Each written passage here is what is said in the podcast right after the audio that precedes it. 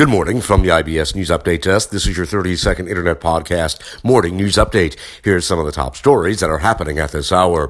Forecasters say winds reaching possibly damaging levels are expected across Southland this weekend.